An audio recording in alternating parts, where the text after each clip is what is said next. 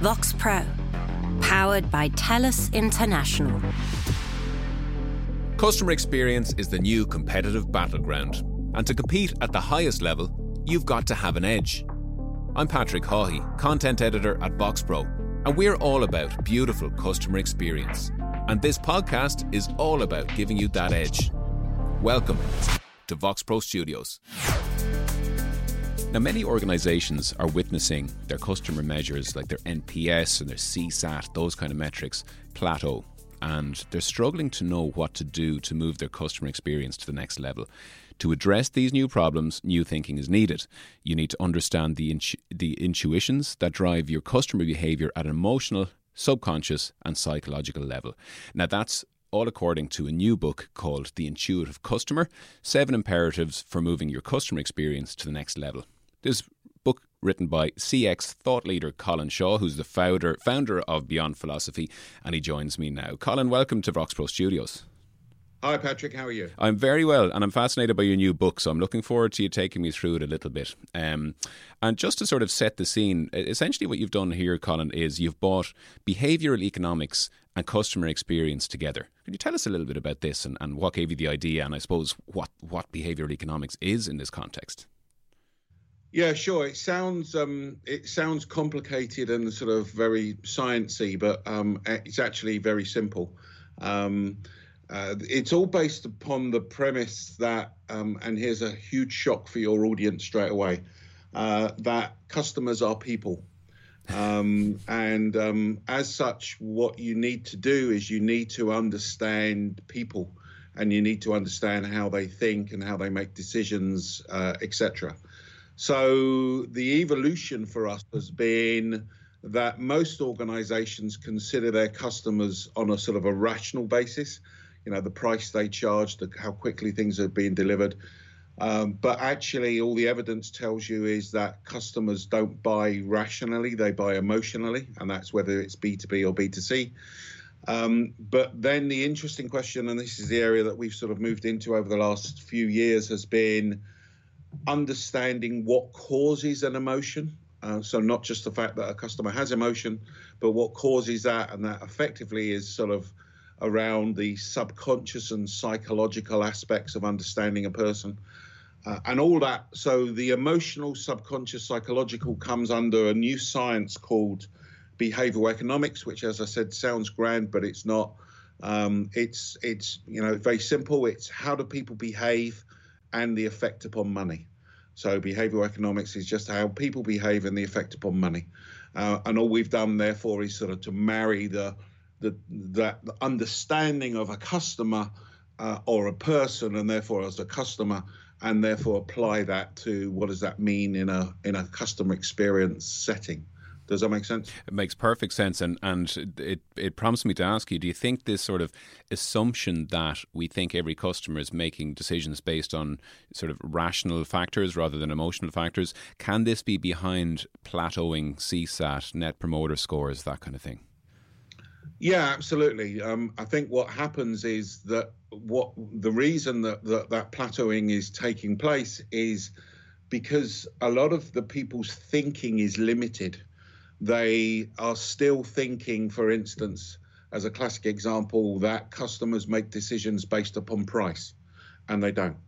Um, you know, it's much more complicated than that, and therefore, I was talking to a client only the other day uh, who was saying that that you know they've had their measures in and they haven't moved for the last you know two or three years.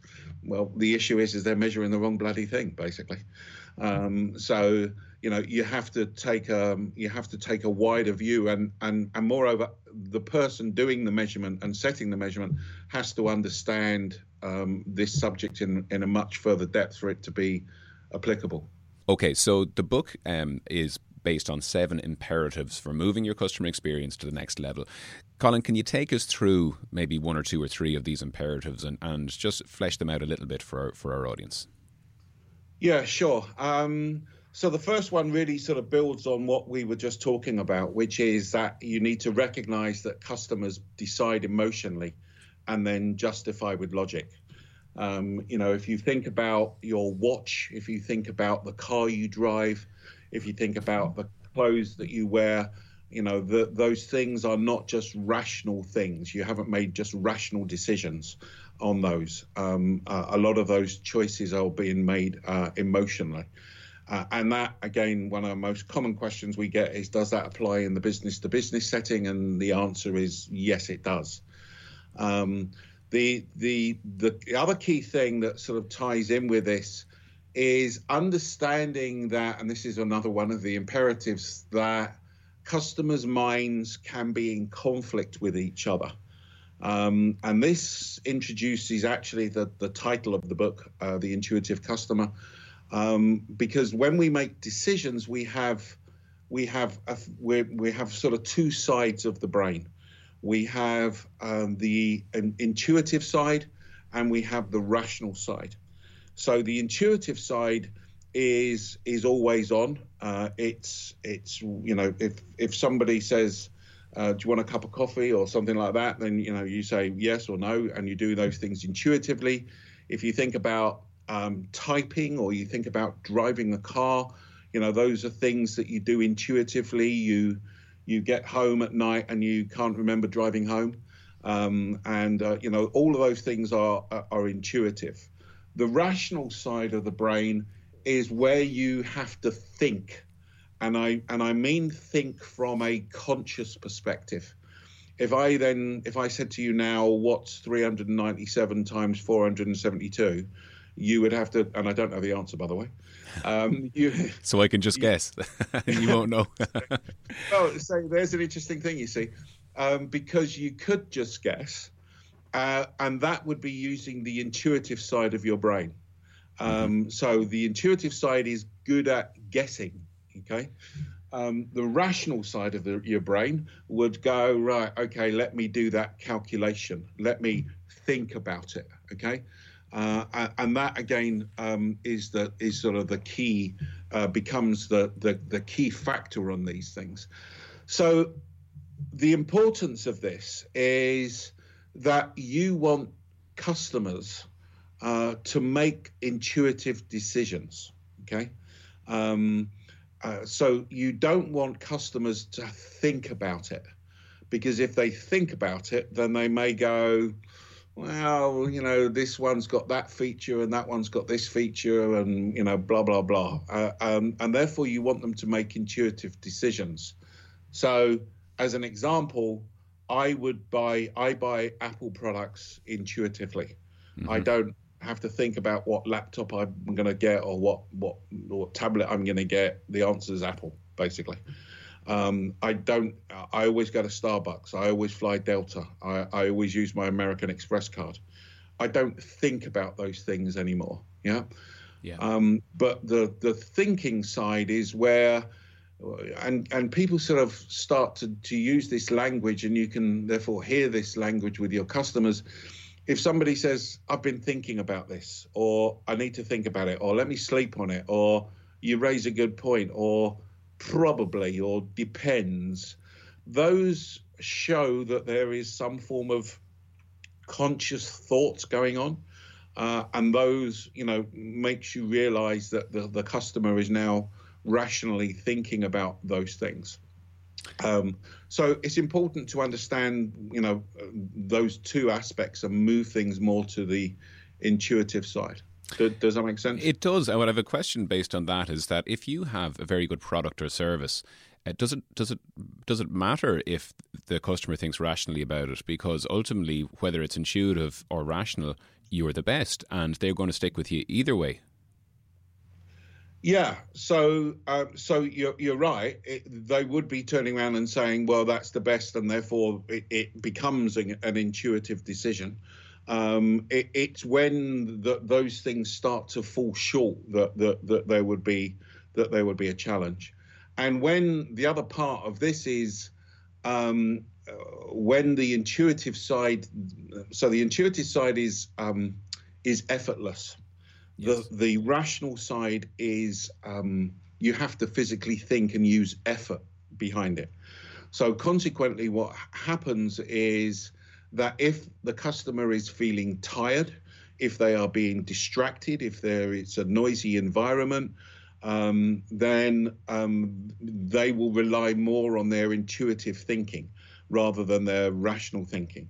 Uh, and therefore, that can lead to uh, customers taking things back. So if you're tired and you bought something, then the next day you wake up and you think, oh, I really shouldn't have paid that much for this. You know, it's not worth it. I'm now going to take it back or whatever. So again, has lots of different impacts upon um, um, what customers do. Okay, so just to, to drill down to this one in the terms of, of customer experience, how can understanding that customers make decisions on a sort of an emotional basis, how can that understanding help companies and brands improve the customer experience for those customers? So, first of all, you need to understand where you are. Okay, so you know, are your customers making intuitive decision or, or rational decisions? Um, whereabouts are they making those decisions um, in in in the, the, the journey? So mapping that on you know a customer journey, um, and um, you know in what circumstances are those being caused the problem? So let me give you an example. We were dealing with a home improvements organisation um, that sell um, double glazed windows. Okay, and one of the things that we discovered was that um, uh, after the guy had been to see the, the gone into the house to see the customer, customers were um, um, cancelling a number of orders. Why? Because they were seeing the customers at night and had not designed their experience around the fact that customers would be tired and therefore would be using the intuitive system a little more than the, the rational. And therefore, in the morning, you know, they would then go, no, you know, shouldn't have made that decision. I was tired. I, am not thinking straight. You know, blah blah blah. Um, so it, it's about embracing this and understanding where you are today, where you want to be tomorrow, where this is occurring in the journey, and what's the impact. Does that make sense? That, absolutely. Um, okay, so that's that's one of the your imperatives. Give us an example of, of maybe one of the other of the seven. Yeah. Um, so I think probably the biggest one that's uh, and the biggest thing that I've learned over the years has been has been this, uh, and this is the last imperative, which is recognizing that um, customer loyalty uh, is a is a function of memory. Okay. Mm-hmm. So if you think about loyalty, loyalty is an emotional attachment, um, and um, it you can't be loyal to something unless you have a memory. If every experience that we ever had was new, um, then you would make different decisions. Loyalty, by definition, means you're going back to the same place, which by definition means that um, you have a memory of it. So the interesting question, if you want to drive customer loyalty, becomes how are memories formed? Okay. Yep. Um, and what a guy called Professor Daniel Kahneman, who's won the Nobel Prize for Behavioral Economics, talks about is the fact that what people remember, or how people remember, is they remember what's called the peak end rule. Uh, so the peak end rule basically is what is the uh, peak emotion that a customer feels during an experience, and what is the end emotion that a customer is feeling during an experience. So again, putting it into a customer experience context, when you're looking at a customer journey, where is the peak emotion being felt? Okay, mm-hmm. and that emotion could be obviously positive or negative. Um, and what's the end emotion that's being felt? Because that forms a memory. Okay, if I was to say to you, um, you know, where were you at uh, 9 11? um, on that terrible day, I'm sure you'd be able to tell me exactly where you were. Mm-hmm. Why? Because there's like an emotional scar on your memory. Okay. Um, and, and, and therefore it's like an email attachment. Um, uh, memories come with emotions attached. So the issue starts to become, as I just said, where is it? Where's the peak? Where's the end? obviously we know where the end is, but where's the peak? Where's the end? What's the emotion that's being felt? And here's a key key thing.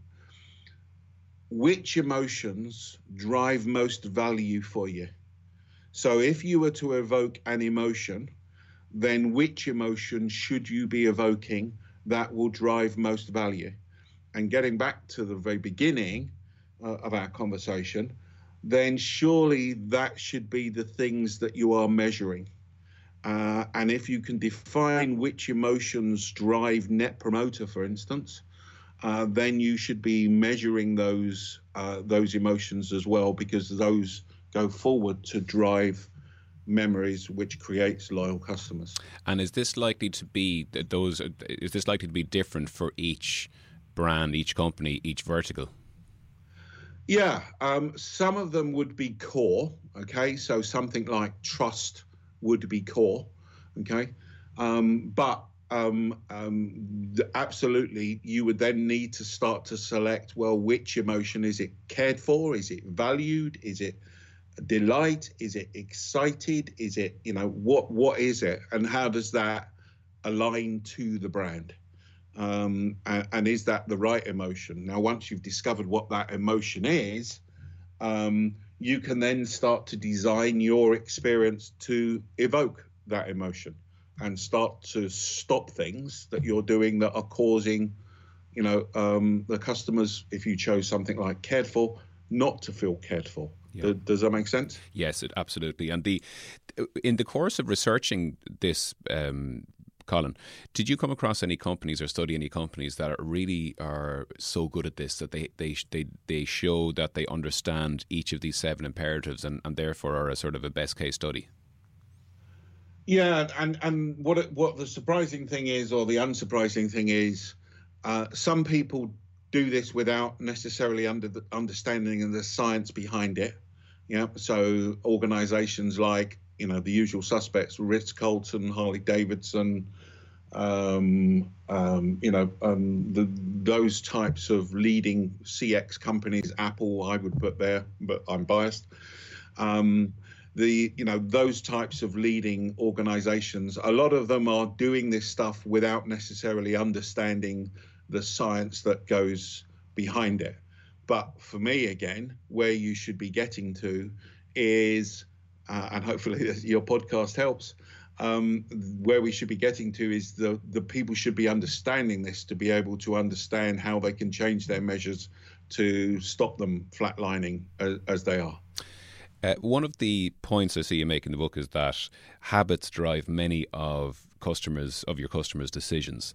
And yep. what interests me there, so if if if I am a competing company, so if I'm a company that wants to sort of, you know, obviously steal customers from a competitor, how can I go about breaking their habits so that they join, so they come and buy my product or service? Yeah, good question. Um, so, how can you break customers' habits? Well, first of all, again, you need to understand where that habit is is okay? And and some organizations again going back to your question earlier are, are doing this already.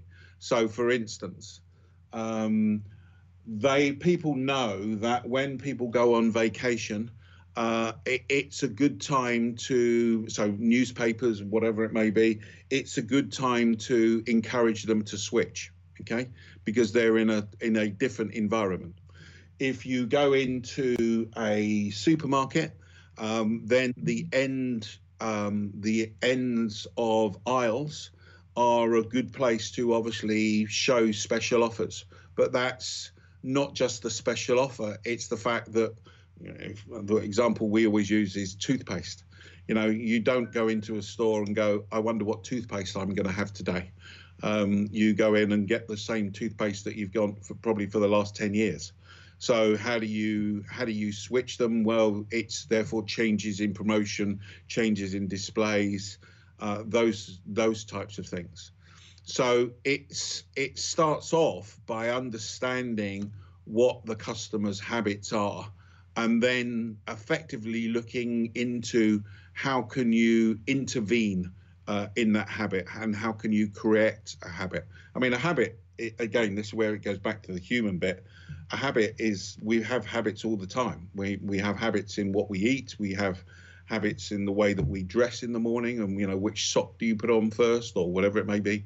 Um, so you know habits are there to to help us save energy. So it's a question of understanding where they are and then putting in place something that will um, to to move them to your product that would um, shift their behaviour. Okay, uh, so just a, a, a sort of a, a, left field question on that, so Colin, is there anything that uh, a technology, a sort of consumer tech company could do to break your habit and your of buying Apple products and your loyalty to them?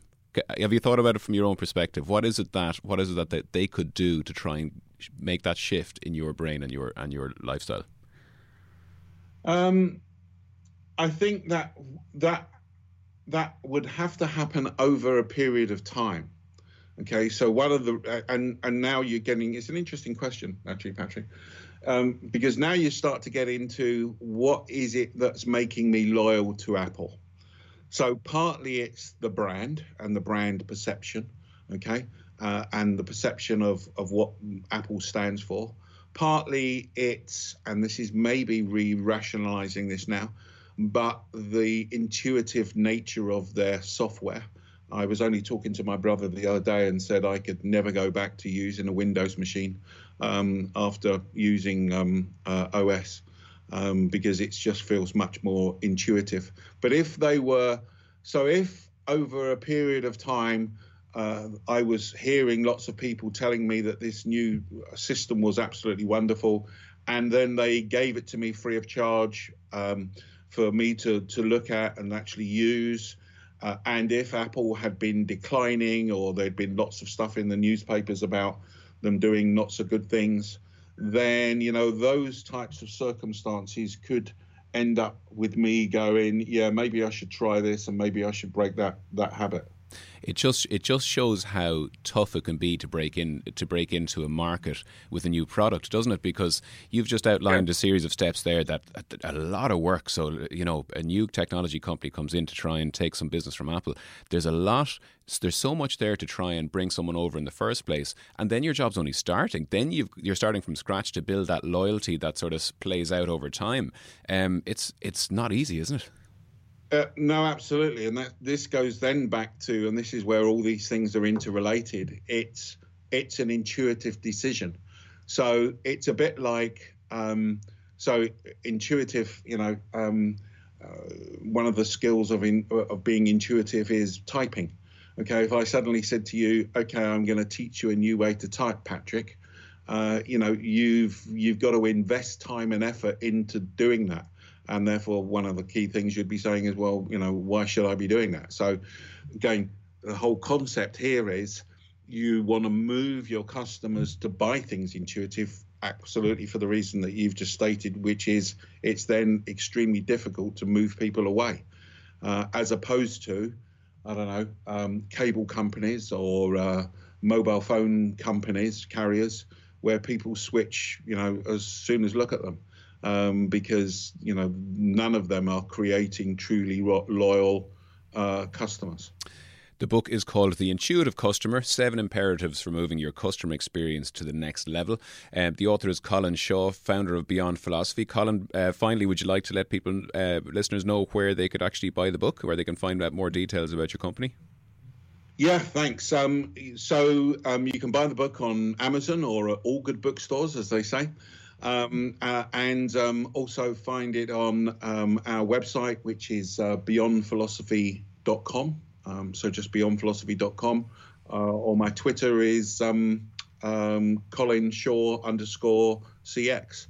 Um, so um, look forward to uh, hearing from people. And finally, from one podcaster to another, that's that's also where they'll find your wonderful new podcast that which you co-present with Ryan Hamilton, professor of, of marketing. Um, the is it Emory University to Business School in Georgia? Yeah.